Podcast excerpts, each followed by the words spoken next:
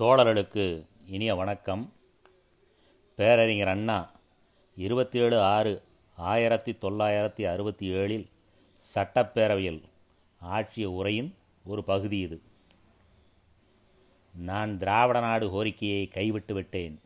ஆனால் திராவிட நாடு கேட்பதற்கு என்னென்ன காரணங்கள் இருந்தனவோ அவற்றில் ஒன்றை கூட விட்டுவிடவில்லை. அதில் ஒளிவு மறைவில்லை அதை சொல்லிக் கொள்வதற்கு வெட்கப்படுவதற்கு ஒன்றுமில்லை. திராவிட நாடு என்று தனியாக இருந்தால் நாம் தொழில் வளர்ச்சி பெற முடியும் என்று சொன்னோம்.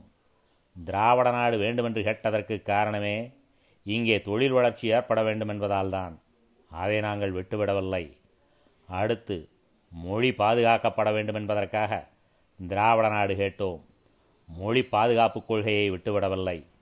மாநில சர்க்கார் பல அதிகாரங்களை பல துறைகளிலும் பெற வேண்டும் என்பதற்காக கேட்டோம். அதை நாங்கள் விட்டுவிடவில்லை. பண்பாடு காப்பாற்றப்பட வேண்டும் என்பதற்காக கேட்டோம். அதை நாங்கள் விட்டுவிடவில்லை. ஆகவே திராவிட நாடு நாங்கள் கேட்டதற்கான காரணங்களில் ஒன்றை கூட விட்டுவிடவில்லை. அதற்கு காரணம் என்னவென்றால் அவை நியாயமான காரணங்கள். மனமாந்து ஏற்றுக்கொண்ட காரணங்கள். மாமியார் வீட்டை விட்டுவிட்டானென்றால் மனைவியை உடனழைத்துச் சென்று விட்டான் அல்லது வியாழக்கிழமை வா என்று மனைவிக்கு சொல்லி கிளம்பிவிட்டான் என்பதுதானே தவிர மனைவியையே விட்டுவிட்டான் என்பது பொருள் அல்ல இந்த மன்றத்தின் மூலமாக பொதுமக்களுக்கும் மத்திய சர்க்காருக்கும் தெளிவுபடுத்த விரும்புகிறேன். திராவிட நாட்டை விட்டுவிட்டோம் என்றதாலே காரணங்களையும் விட்டுவிட்டோம் என்பது பொருள் அல்ல அந்த காரணங்கள் அப்படியே இருக்கின்றன. மத்திய சர்க்காரோடு போரிடவில்லை.